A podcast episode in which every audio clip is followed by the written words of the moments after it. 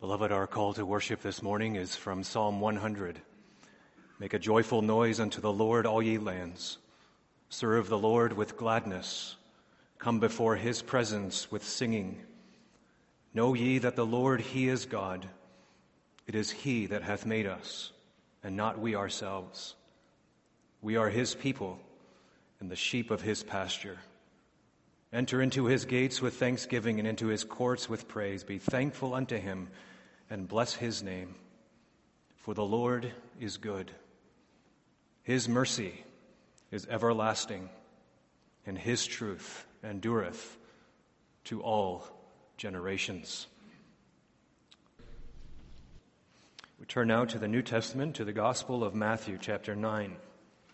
Matthew, chapter 9, verses 1 through 13. And this morning, for our special service, we want to consider verses 9 through 13.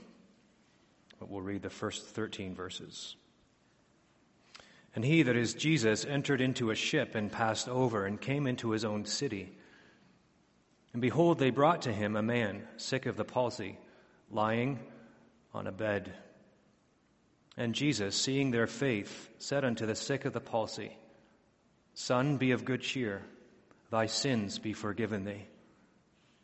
And behold, certain of the scribes said within themselves, This man blasphemeth. And Jesus, knowing their thoughts, said, Wherefore think ye evil in your hearts? For whether is easier to say, Thy sins be forgiven thee, or to say, Arise and walk? But that ye may know that the Son of Man hath power on earth to forgive sins, then saith he to the sick of the palsy, Arise, take up thy bed, and go unto thine house. And he arose and departed to his house. But when the multitudes saw it, they marveled and glorified God, which had given such power unto men. And as Jesus passed forth from thence, he saw a man named Matthew sitting at the receipt of custom. And he said unto him, Follow me. And he arose and followed him. And it came to pass, as Jesus sat at meat in the house, behold, many publicans and sinners came and sat down with him and his disciples. And when the Pharisees saw it, they said unto his disciples, Why eateth your master with publicans and sinners? But when Jesus heard that, he said unto them, They that be whole need not a physician, but they that are sick. But go ye and learn what that meaneth. I will have mercy and not sacrifice. For I am not come to call the righteous, but sinners to repentance. May God bless the reading of his holy and infallible word. This morning we also have occasion to witness an adult baptism before uh, confession of faith is made. So we will now turn to the back of the Psalter to the form for the administration of baptism page 126.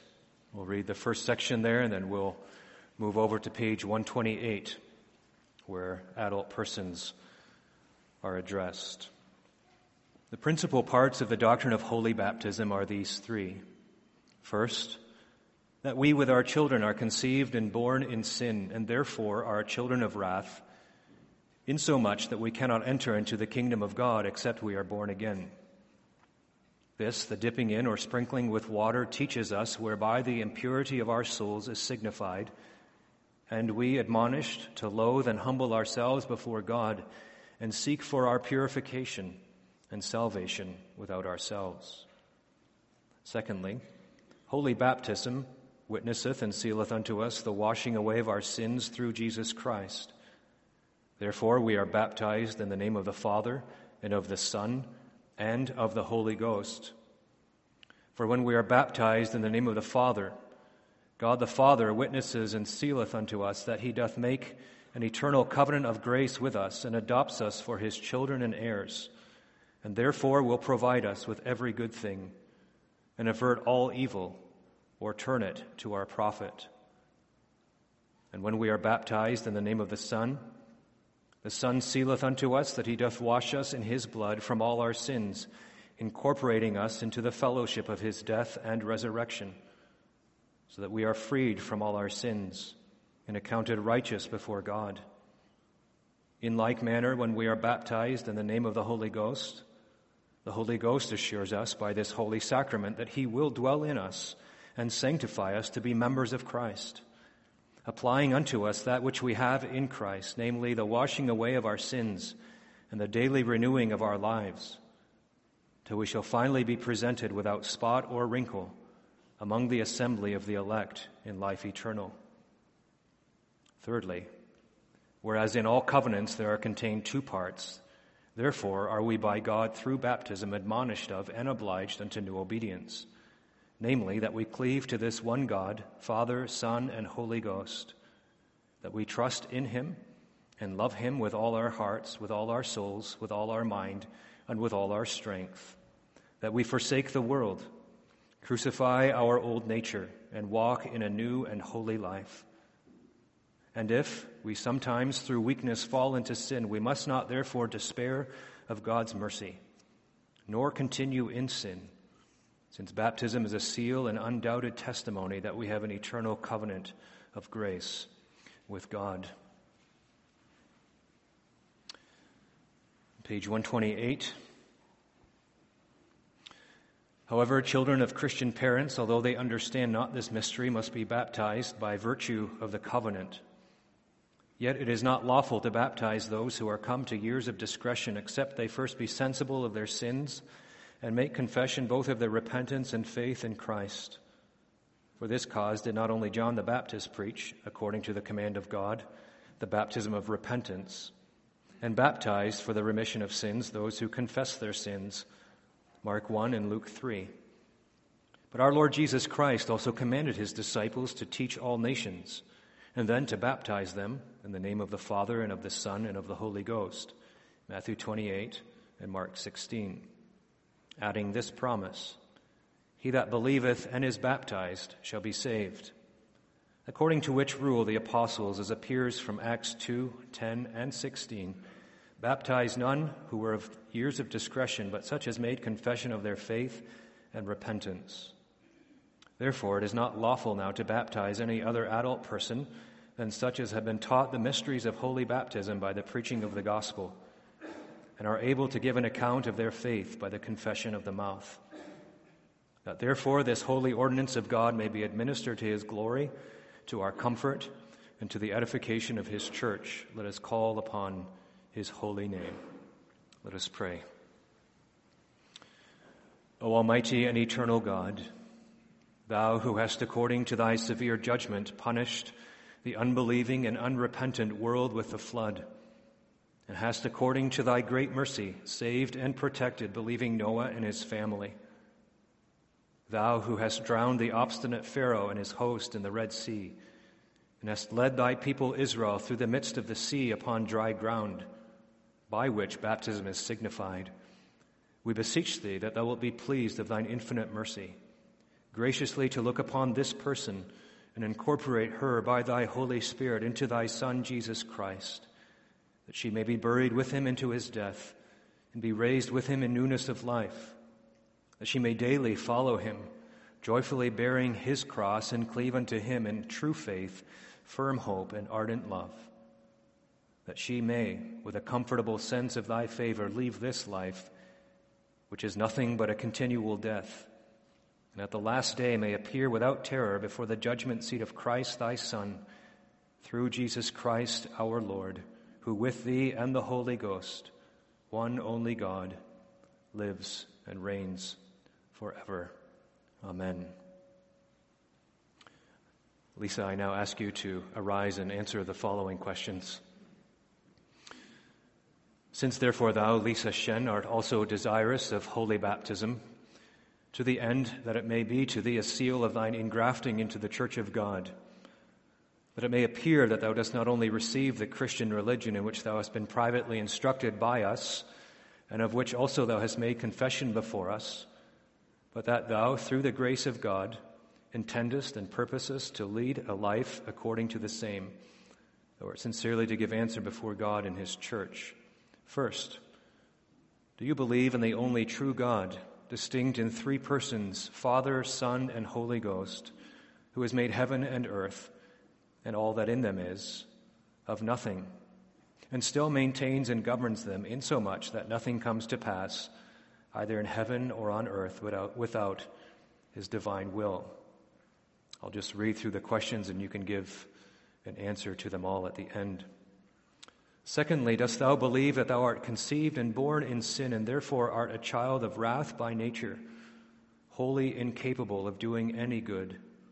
and prone to all evil, that thou hast frequently in thought, word, and deed transgressed the commandments of the Lord, and whether thou art heartily sorry for these sins. Thirdly, dost thou believe that Christ, who is the true and eternal God and very man, who took his human nature on him out of the flesh and blood of the Virgin Mary, is given thee of God to be thy Savior, and that thou dost receive by this faith remission of sins in his blood? That thou art made by the power of the Holy Ghost a member of Jesus Christ and his church. Fourthly, dost thou assent to all the articles of the Christian religion as they are taught here in this Christian church, according to the Word of God, and purpose steadfastly to continue in the same doctrine to the end of thy life? And also, dost thou reject all heresies and schisms repugnant to this doctrine, and promise to persevere in the communion of the Christian church? Not only in the hearing of the word, but also in the use of the Lord's Supper. And fifth, hast thou taken a firm resolution always to lead a Christian life, to forsake the world and its evil lusts, as is becoming the members of Christ and his church, and to submit thyself to all Christian admonitions? What is your answer, Lisa? The good and great God mercifully grant his grace and blessing to this thy purpose through Jesus Christ. Amen. I now ask Pastor Yin to come and baptize you so you can come up to the kneeling bench here. Lisa Shen, I baptize you, baptize you in the name of the Father and of the Son and of the Holy Ghost. Amen. Let us now give thanks in the words of the, the form. Almighty God and merciful Father, we thank and praise Thee that Thou hast forgiven us and our children all our sins through the blood of Thy beloved Son, Jesus Christ, and received us through Thy Holy Spirit as members of Thine only begotten Son, and adopted us to be Thy children, and sealed and confirmed the same unto us by holy baptism. We beseech Thee through the same Son of Thy love, that Thou wilt be pleased always to govern this baptized person by Thy Holy Spirit that she may lead a Christian and godly life and increase and grow up in the Lord Jesus Christ, that she may acknowledge thy fatherly goodness and mercy which thou hast shown to her and to us, and live in all righteousness under our only teacher, King, and High Priest, Jesus Christ, that she may manfully fight against and overcome sin, the devil, and his whole dominion, to the end that he may eternally praise and magnify thee and thy Son, Jesus Christ together with the Holy Ghost, the one only true God. Amen. I now ask the Confession of Faith class to arise and answer the following questions. Do you acknowledge the doctrine of our church, which you have learned, heard, and confessed to be the true and complete doctrine of salvation, conforming with the sacred scriptures? Do you promise, by the grace of God, to continue steadfastly in the profession of this doctrine and to live and die in accordance therewith. Third, do you promise at all times to conduct yourself conformably to this doctrine, faithfully, honorably, and beyond reproach, and to adorn your confession with good works? Do you promise that you will submit to admonition, correction, and church discipline in the event, which God forbid, that you may become delinquent either in doctrine or in life. Faith Carlson, what is your answer? Let Israel hope in the Lord, for with the Lord there is mercy, and with him is plenteous redemption. Psalm 130, verse 7. What is your answer, Monica Chavez? If thou wilt receive my words, and hide my commandments with thee, so that thou incline thine ear unto wisdom and apply thine heart to understanding. Yea, if thou criest after knowledge and liftest up thy voice for understanding, if thou seekest her as silver and searchest for her as for hid treasures, then shalt thou understand the fear of the Lord and find the knowledge of God. Proverbs 2, verses 1 through 5. Anna Engelsma, what is your answer? Now the God of hope fill you with all joy and peace in believing, that you may abound in hope through the power of the Holy Ghost. Romans 15, 13. What is your answer, Kate Engelsma? I will heal their backsliding. I will love them freely, for mine anger is turned away from him. Hosea 14, verse 4. Christina Jiang, what is your answer? Yea, doubtless, and I count all things but loss for the excellency of the knowledge of Christ Jesus my Lord, for whom I have suffered the loss of all things and do count them but dung, that I may win Christ and be found in him, not having mine own righteousness which is of the law, but that which is through the faith of Christ, the righteousness which is of God by faith. Philippians 3, verses 8 and 9. at this point, Jordan Camp would have made confession of faith, and for his parents, and for his grandparents, and for family and friends, I want to share this verse with you. And God shall wipe away all tears from their eyes. There shall be no more death, neither sorrow nor crying, neither shall there be any more pain, for the former things are passed away. Revelation 21, verse 4. Luis, Loiza, what is your answer? Brethren, I count not myself to have apprehended, but this one thing I do, forgetting those things which are behind, and reaching forth unto those things which are before, I press toward the mark for the prize of the high calling of God in Christ Jesus. Philippians 3, verses 13 and 14. Karen Loiza, what is your answer? But the fruit of the Spirit is love, joy, peace, long suffering, gentleness, goodness, faith, meekness, temperance. Against such there is no law. And they that are Christ have crucified the flesh with the affections and lusts. If we live in the Spirit, let us also walk in the Spirit. Galatians 5 22 through 25. Jonathan Quaco, what is your answer? Buy the truth and sell it not. Also, wisdom and instruction and understanding. Proverbs 23 23. Matthew Quaco, what is your answer? For my mouth shall speak truth, and wickedness is an abomination to my lips. Proverbs 8, verse 7.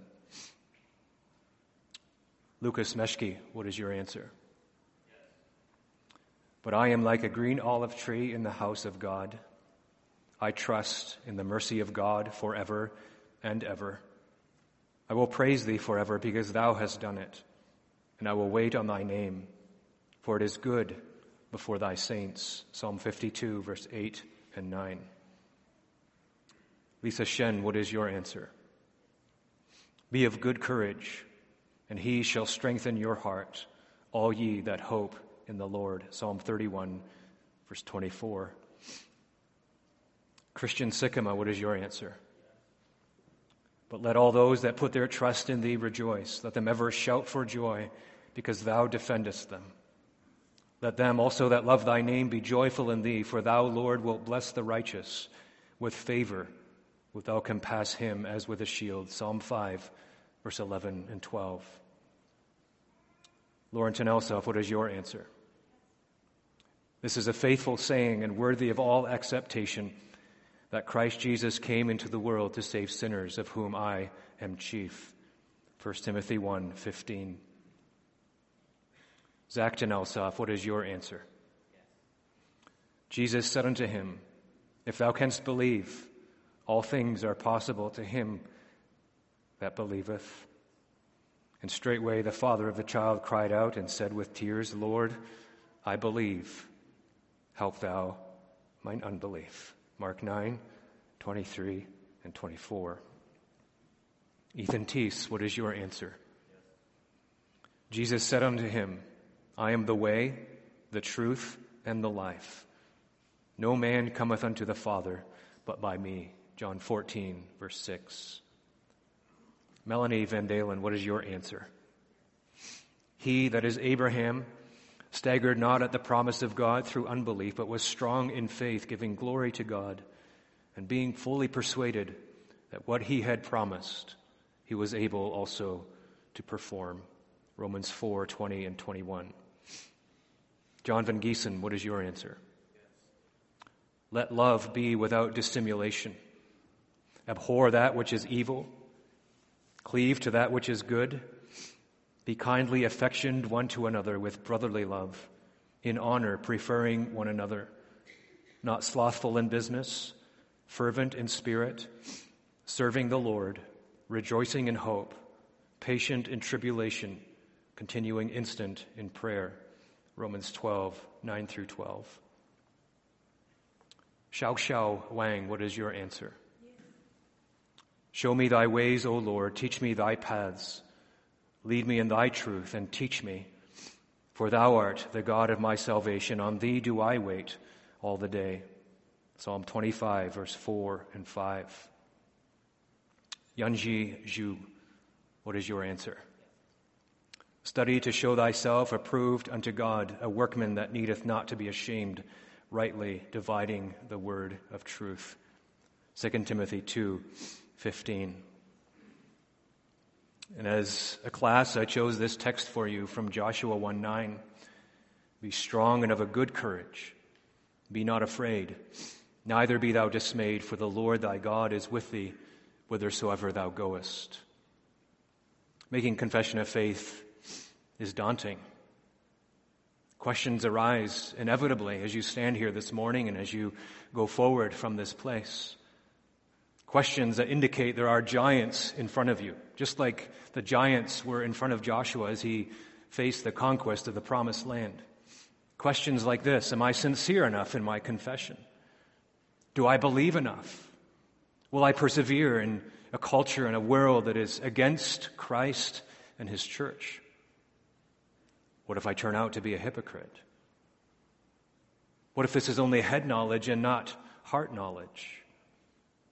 How can I possibly contribute to the church when I don't seem gifted with anything at all? How can God use a sinful person like me? Don't my sins stand in the way of making a good confession? All these questions and questions like that can arise. Giants that stand in the way of commitment and following the Lord.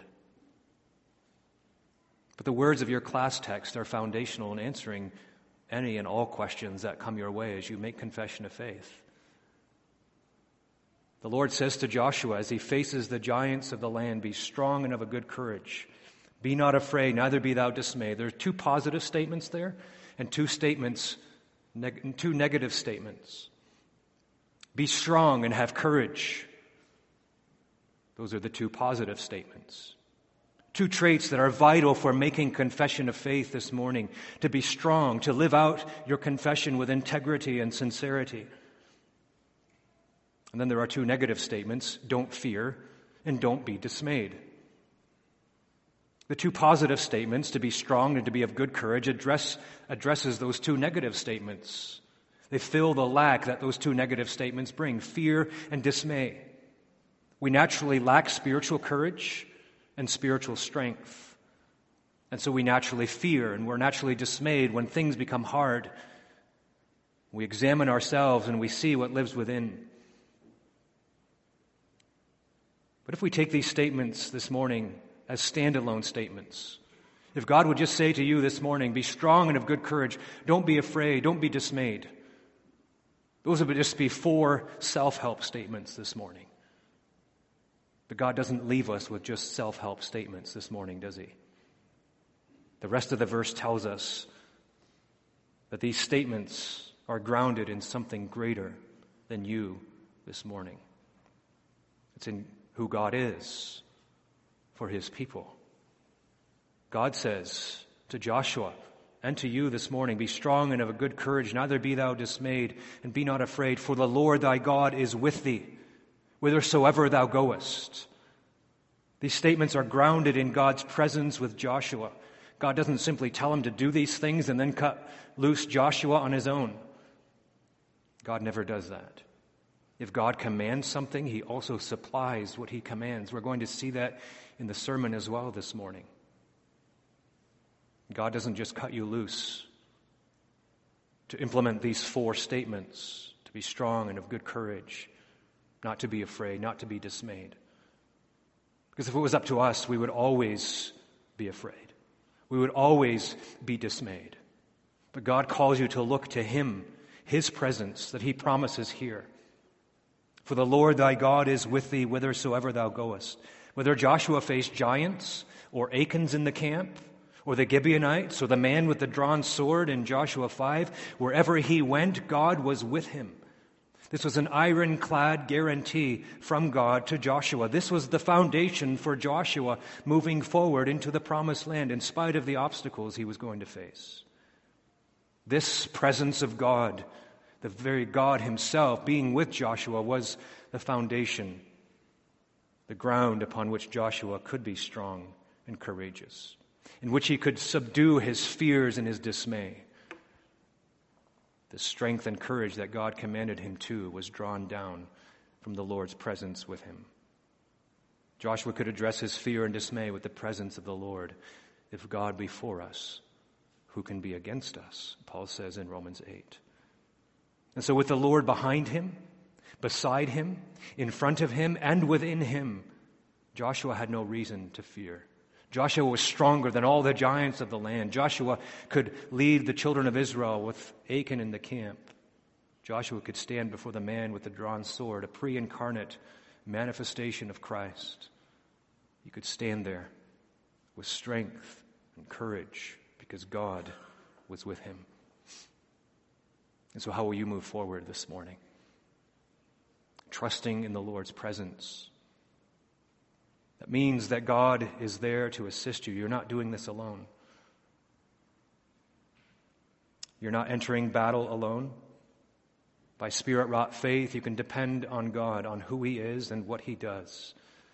Only then, when you depend on God, will you have strength and courage. It speaks to the necessity of faith faith in Christ, faith in God. And so, when the questions arise, then, when the spiritual struggles are real, when the dryness comes, perhaps, when sin seems greater, when doubts obscure your vision of Christ, remember that God promises to be with those who depend on Him alone. So don't rely on yourself this morning. That's not the basis for making confession. But rely on God and this promise. For I will be with thee whithersoever thou goest, wherever you go, whatever you face. God promises to be with those who trust in Him, who see that they can't do it in themselves, and cast themselves on His mercy. And so I encourage you to lean on God this morning as you make confession of faith, as you face questions, as you face giants, as you face enemies, your own self. Remember this promise For I am with you whithersoever thou goest. Therefore, be strong and courageous. Don't be afraid, neither be dismayed. Rest and trust in God alone. The text for this morning is from Matthew 9, 9 through 13. We already read that. I'm not going to read it again at this time. Congregation, Confession of Faith class, young people in particular this morning. There's always something or someone that's calling you and saying, Follow me. Follow me. It's a call you hear almost daily. if not hourly or by the moment. In the world of social media, you can follow a page, an author, an influencer, a celebrity. All these voices are saying, Follow me. Maybe for some of us older ones, we become embroiled in the world of politics. You follow an ideology and you, you live it out just as the person behind the ideology has said, even in the Christian life. Isn't it true that sometimes we can follow certain pastors that resonate with us, those who are popular, well spoken, or famous in the Reformed world or beyond? Just a few examples of the calls to follow. Our hearts are always following something. What we follow reveals what we worship. Just like we heard last week. Whatever voice we are listening to reveals what we worship at the very deepest level of our hearts. But this morning, as you've made confession of faith, as most, I trust, here this morning have made confession of faith, and we re examine what we've done this morning, we need to hear a better call this morning. A better call to follow. A better person to follow. To become part of a better movement to follow. Our theme is this follow me, Christ's call to discipleship. Follow me, Christ's call to discipleship. In our text this morning, Matthew hears a voice.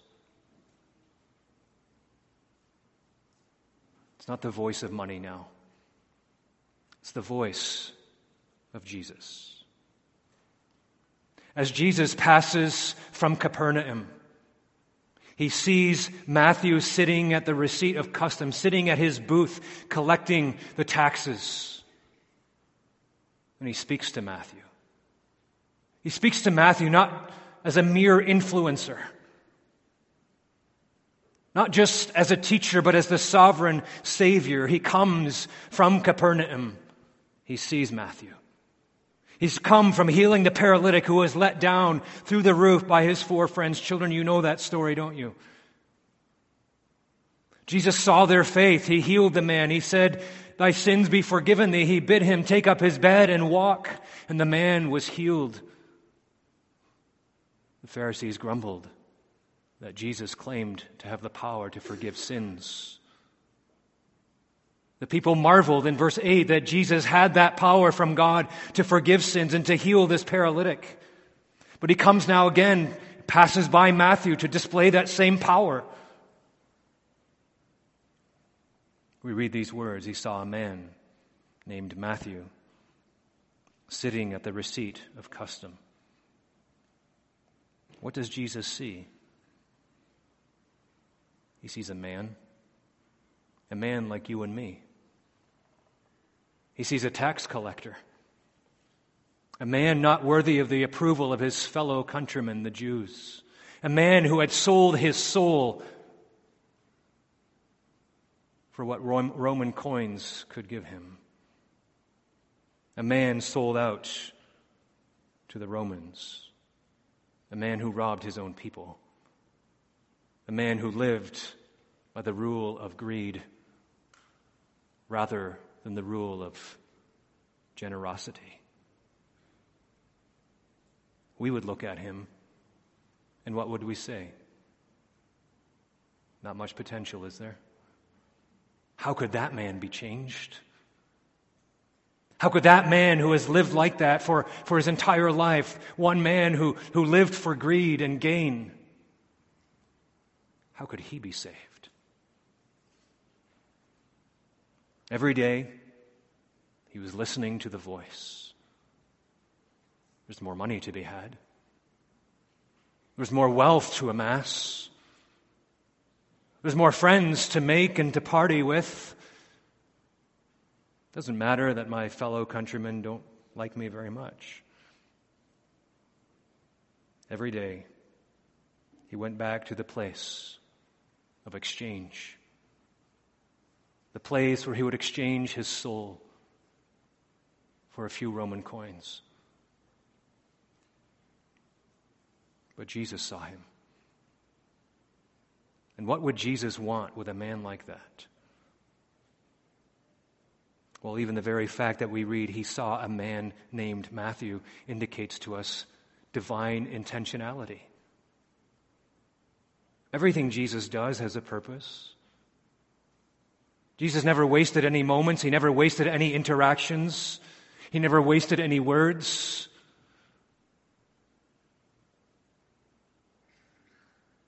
Never wasted any looks.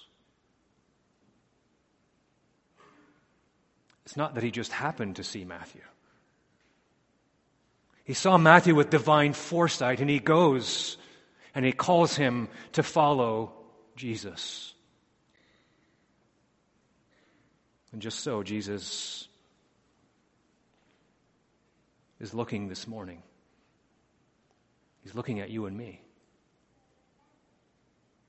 The fact that you are here this morning, the fact that you've made confession of faith this morning, indicates that Jesus is coming to this place. We've heard his word. We're hearing the preaching of the gospel. It's not my voice. It's not my word. It is the voice of the Son of God, as we heard last week, Sunday evening from Hebrews 1. Through whom God speaks with finality and with authority to each one of us this morning. It's the sight of a sovereign Savior who places himself firmly in your line of vision this morning, even as he puts you in his line of vision through the preaching of the gospel. He sees you exactly where you are, He sees you in your condition, He knows your heart.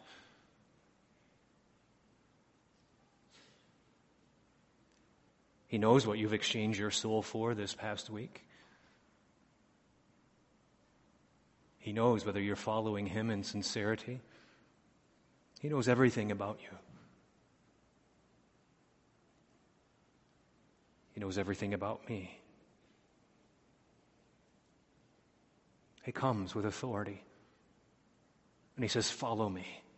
He comes with mercy and grace, and he calls from the tax collector's booth. He comes, he calls from the place of exchange this morning to come and to follow him. And he says, Stop exchanging your soul for, for a piece of bread that will not satisfy, for a fleeting desire that will leave you empty. Ho, everyone that thirsts, come ye to the waters. Come without money, without price. Come and follow me. He comes, he sees, he speaks. Are you hearing his voice this morning? This call is not just to follow Him when you feel like it. When you feel on your game to follow Christ. When you feel off your game, you can just go your own way. This is a radical call. A radical call of discipleship to take up your cross and to follow Christ wherever He leads. Will you heed His voice? He speaks to Matthew. He says, Follow me. Come after me. He speaks with, with authority and power, this command.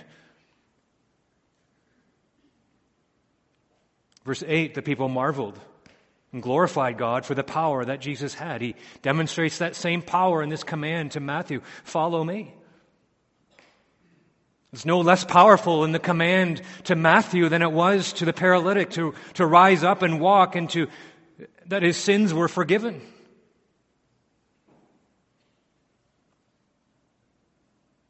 Christ speaks with authority as he calls Matthew from, from the receipt of custom, from the place of sin, from the place of greed, from the place of disdain and contempt, from the place of exchange. What a command it is. Follow me. What does it mean to follow someone? It means to accompany them. It means to go with a particular teacher in this context. There would be teachers that would travel throughout the land of Israel and people would, would follow them. But it's more than just following a teacher, isn't it? It's addressing us at the heart level this morning. The affections of our hearts, the desires of our hearts. Who is it that we're following after? What is it that we're following after? The command from Jesus involves more than just following him around for his teaching, as if Jesus is just our favorite teacher. It's to follow him for the life that he gives, for the transformation that he gives, as we will see in this narrative as well. It's to follow him. Following is also a metaphor, another way of saying believing in Christ. Cleaving to Christ by faith following, staying close to Christ, no matter what comes. Knowing that you're safe with Him, safe from the wrath of God against sin, safe from the tempter's power when he tempts you to sin, safe from the hatred and the cruelty of the world that has no place for Christ in their vocabulary or their hearts. It's not just to fill your mind with His truth, but to have that truth transform your very thinking, your very heart, your very life. To transform you into the likeness of Christ. When a person would follow a teacher, they would be molded into the image of that teacher.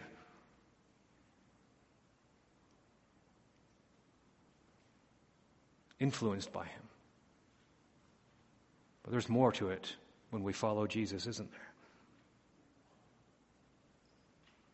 It's to follow Jesus no matter what the cost. Jesus summarizes it this way in Matthew 16, 24 and 25.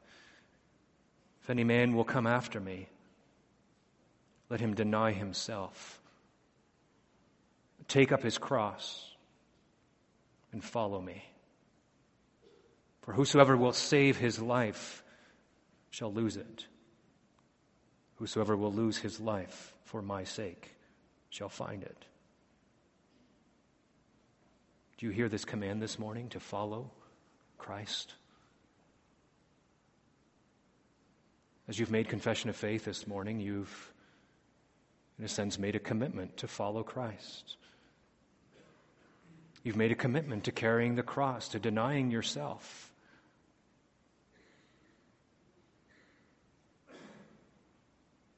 For those who are professing Christians, are you living in light of this call? Sometimes we need a reminder, don't we? Need to be jolted out of our prosperity induced coma so that we again have our priorities right and we follow Jesus and not what the world dictates we should follow. Follow me, Jesus says. Not follow others, not follow yourself not follow things. And for those who have never been followers of Jesus this morning, in the true sense of the word, following him with your heart and soul and mind and strength, this command comes to you as well this morning. Just as it came to Matthew as he sat at that place of exchange, exchanging his soul for money. Jesus says to you this morning, follow me. Stop following your own dreams. Stop following your own desires. Crucify them and follow Christ. And you say, well, how can I do this? Why are you just bringing a command to follow when I can't do that? We need to remember that when Jesus speaks a command and he speaks it with power, he also gives what he commands. When by the Holy Spirit that command finds a connection with our hearts, We don't have to worry about whether we're able to follow Jesus or not. We will follow Jesus.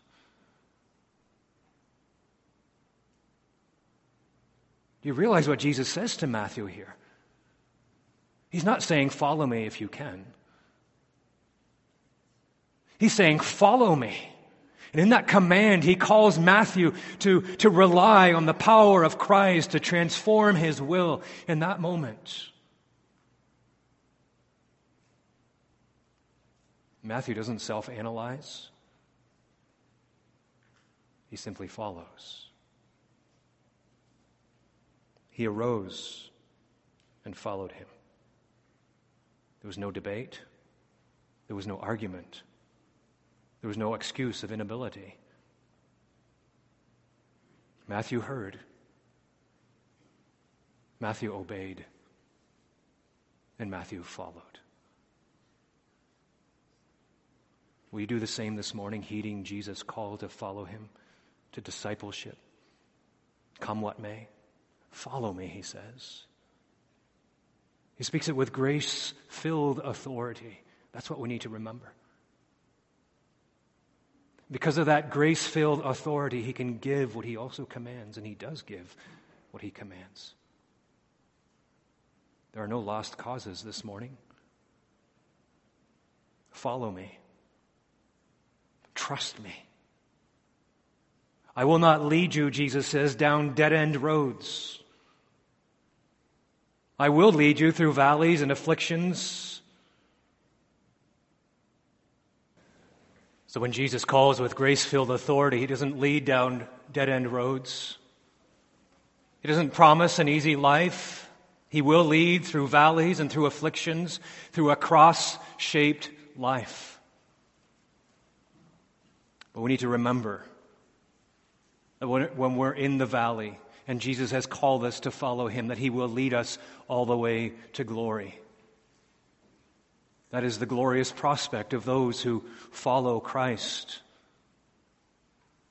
by his grace filled command.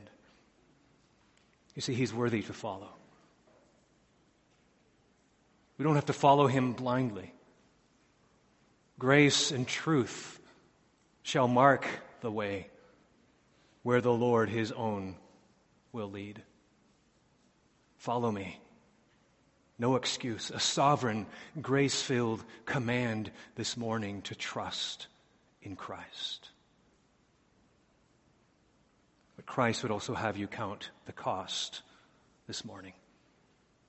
To count the cost, as we see in our second thought. What did it look like for Matthew to follow Jesus? There's a lot contained in the words of verse 9 here, these words, and he arose and followed him. Matthew had likely come to know great prosperity as, as a tax collector. He had to leave his life of pursuit of wealth. Though he was despised for his work, he was prosperous. Matthew was viewed as a betrayer of his people as he collected taxes for the Romans. He would leave his money behind. He would leave his friends behind as he followed Jesus. If being a tax collector would earn him the scorn of his countrymen, how much more following Jesus would? Jesus told his disciples, Marvel not that the world hate you, for it hated me before it hated you. In these words, Matthew left his former way of life. He left the familiar. We all know how hard it is to leave the familiar. Even sin that's familiar. He left the sins that he had coddled and embraced. He had turned his back on wealth and pleasure to follow the man from Nazareth because he saw something far more alluring, something far more beautiful, something far more precious than his Roman coins. It was Jesus as the Savior. My friend, If you're not following Jesus this morning, let me ask you this can you see through what you're serving right now other than Christ? Is Christ more alluring, more attractive, more precious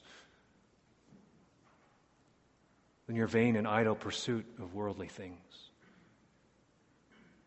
Look at what you're serving. It's perishable. It's going to pass away. It's vanity. It's like a puff of wind. It's there one moment and gone the next. The voice of Jesus breaks through Matthew's reality and he arises and follows Jesus. He leaves it all behind.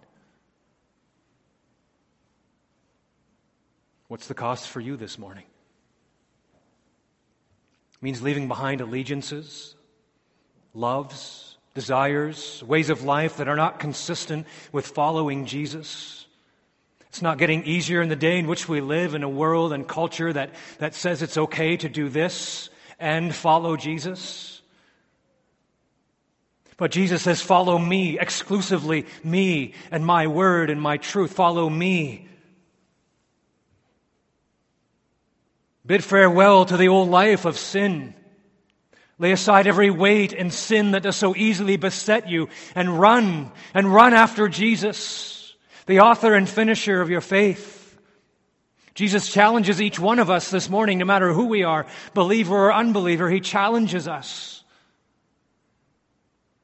Will you count the cost and follow me?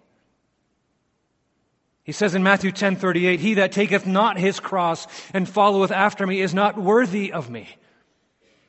Will we leave all? Will we put the cross on our shoulders? Will we lean into it, following Jesus, knowing that He will help us and that He indeed does carry that cross for us in His own cross?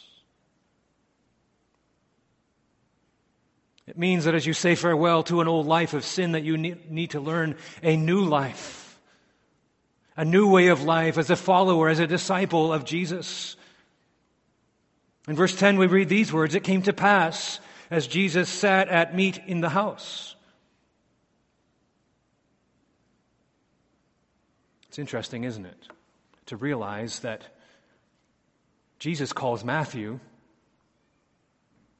and Matthew in turn writes this gospel. He's writing about his own calling, his own conversion, his own call to discipleship. And he simply says here that Jesus was in the house. He doesn't want to draw attention to the fact that this is his house. In the parallel accounts of Mark and Luke, in Mark 2 and Luke 5, Mark and Luke tell us that this was Matthew's house.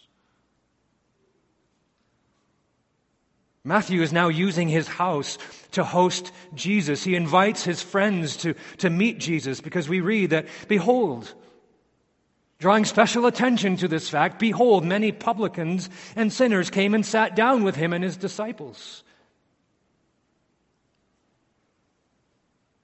As Matthew heard the call of Jesus, his heart harbored Jesus.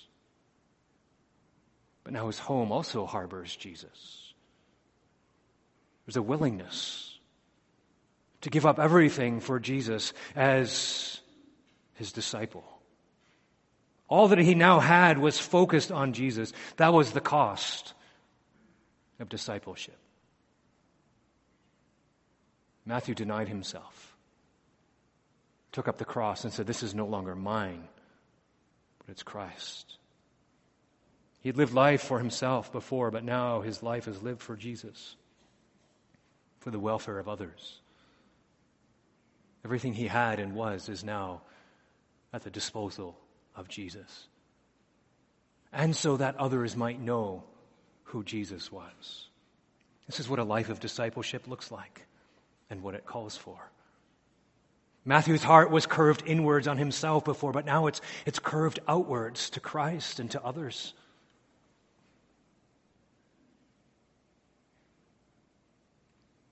Dietrich Bonhoeffer wrote this, summarizes what we're learning here.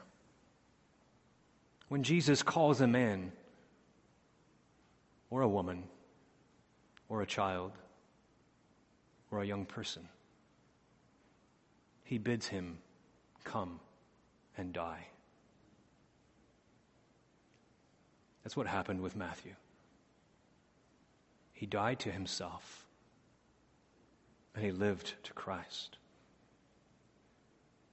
Confession of Faith class, are you ready to die to yourself? Are you ready to crucify the lusts and the desires of your heart and to follow Christ? To live with Him and to live for Him? Christ says to you this morning, Follow me with all that you are and all that you have. But there's always a challenge, isn't there, to this call of Jesus to follow Him? There's always inward challenges from our own hearts, weakness of faith, doubts, fears. We already heard some of that this morning. But there's also outward challenges. In Matthew's case, it comes from the place where we would least expect it from the religious quarters, from the Pharisees. Wouldn't they rejoice to know that a tax collector has been gained into the kingdom Well, in verse 11, we read their response. And when the Pharisees saw it, that Matthew followed Jesus and that Matthew opened his home for Jesus and that Jesus was sitting with publicans and sinners, they said to the disciples of Jesus, notice how they go in a roundabout way. They don't go to Jesus, they go to the, to the disciples. Why eateth your master with publicans and sinners? Why would your master eat with these low lowlifes, we would say?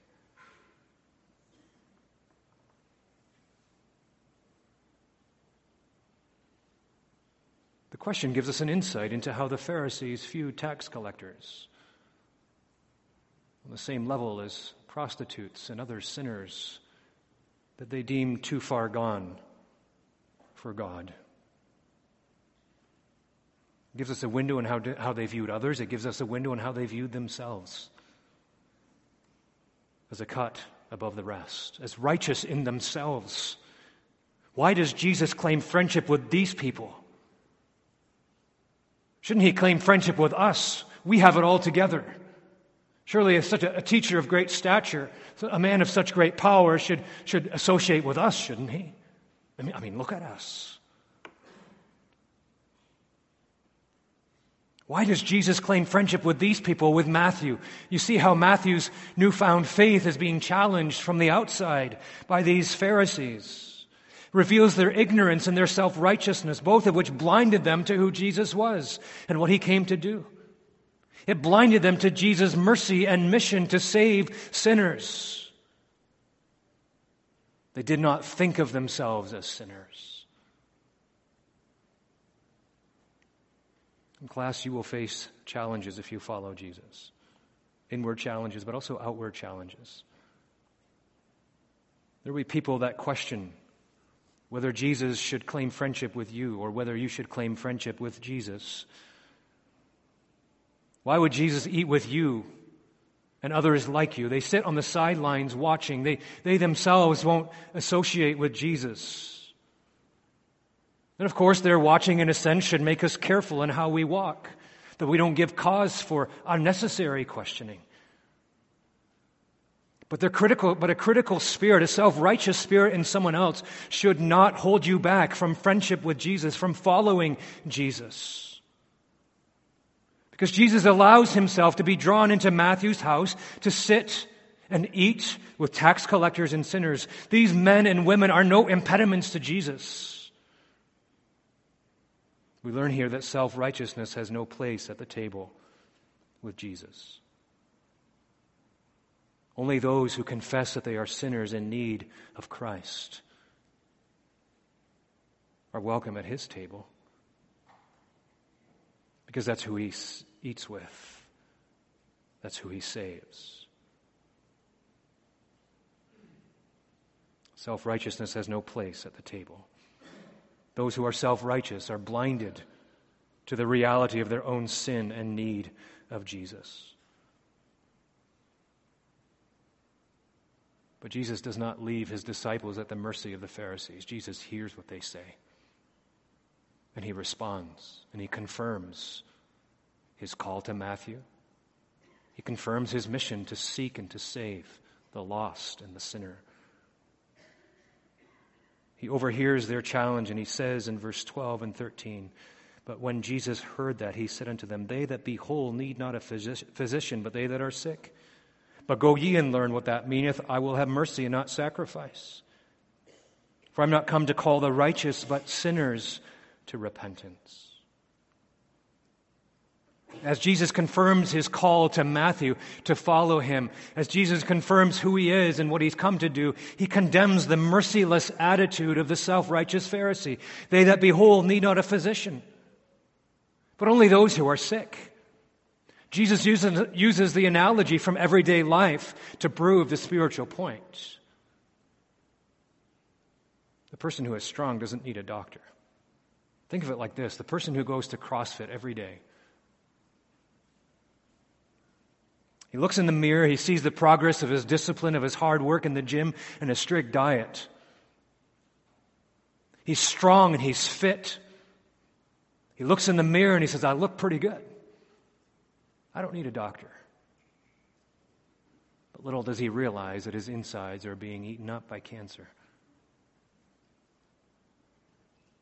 The picture reflected back to him is one of perfect health, and that's all he sees.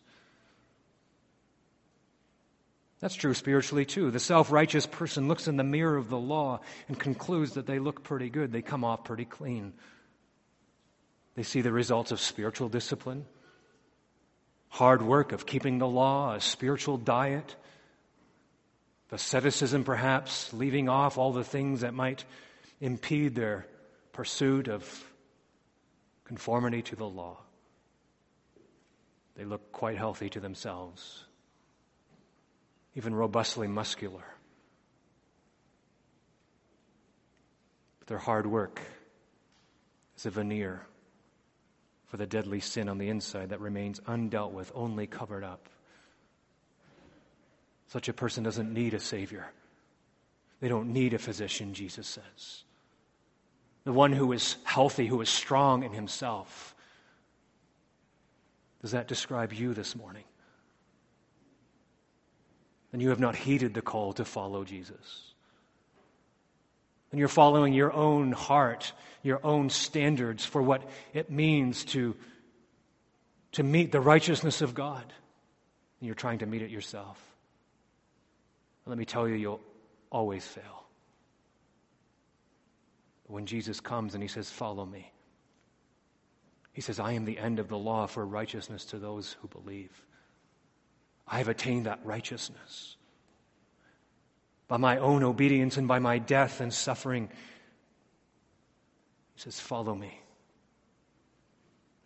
Leave off that hard work of trying to attain your own righteousness through self effort. But then there's another person, the sick person. They look in the mirror of the law and they say, Look how sickly I am.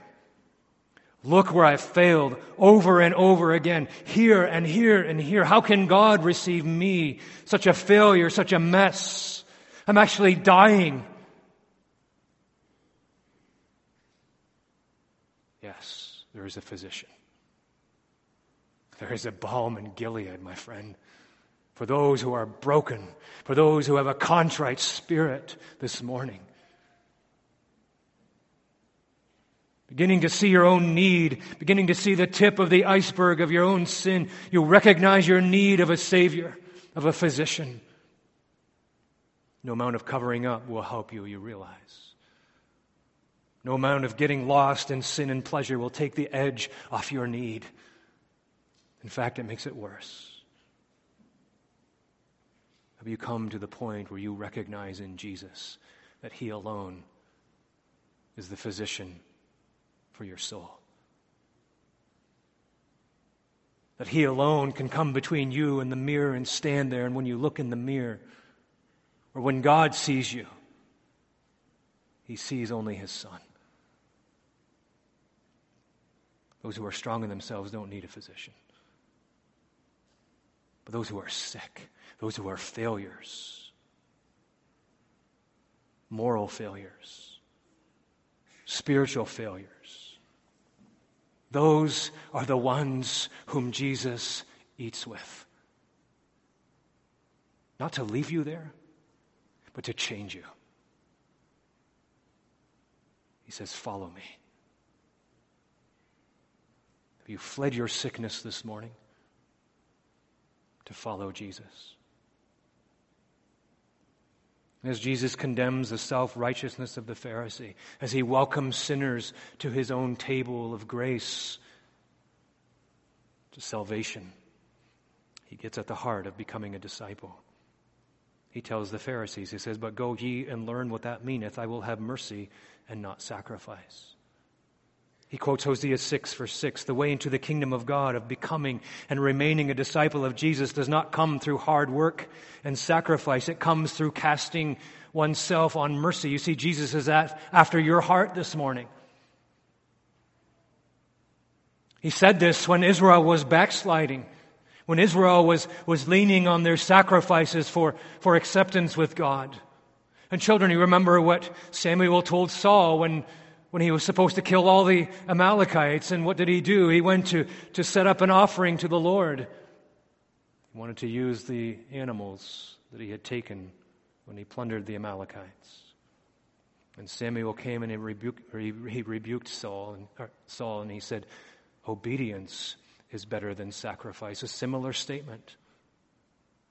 What God requires is obedience. What God requires is a heart of love a heart of, of mercy, as it were, towards God. The essence of keeping the law is what Jesus, what Jesus is after here for, for the Pharisees. It's not by doing, it's by believing. It's not by self righteous acts, but it's by casting oneself on mercy that we enter into the kingdom and we follow Jesus this morning. drawn by the command of Christ, drawn by the mercy of Christ. Jesus says, My son, my daughter, give me your heart. Not your external obedience, but a heart that is reliant upon grace alone. A heart that obeys the call of the gospel this morning to follow me. When Christ calls you to be his disciples, he wants your whole heart, undivided, not your hard earned works. He wants your love, he wants your affections, he wants your allegiances, mercy, not sacrifice. Jesus confirms his mission as he calls Matthew to be his disciple. As he undoubtedly calls those around the table to repentance and faith, he says, for I am not come to call the righteous, but sinners to repentance. We come full circle here this morning. This is the key to interpret Matthew's call to follow Jesus. Jesus came to call a sinner to repentance. When he saw Matthew, this is what he saw. He saw a sinner.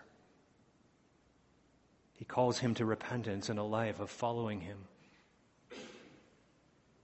He does the same this morning. Will you follow him as a sinner? And only as a sinner. Wholly dependent on the blood and the righteousness of Christ, because there's no other way to follow him.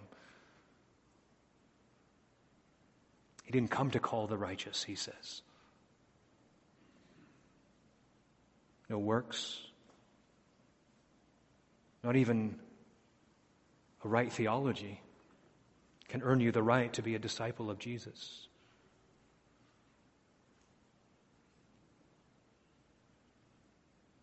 Yet the gospel comes this morning to remind even the self righteous of where you need to be. Remember the words of Luke 18 where the Pharisee thought that he was better than the publican who was beating his breast and crying out for mercy? Jesus said, For every one that exalteth himself shall be abased, and he that humbleth himself shall be exalted. Congregation, will you follow Jesus? Will you forsake your own righteousness and cling to his? Because only then can you follow him. In any other instance, you'll be blinded by your own self righteousness. But Jesus comes this morning once more, and he says, Follow me. Give me your heart. Amen. Let's pray. Lord, we thank thee for the gospel. We thank thee for Christ who calls sinners, who redeems sinners, who saves sinners like Matthew's. Lord, save us. I was reminded, even those who are professing believers, what it means to follow thee.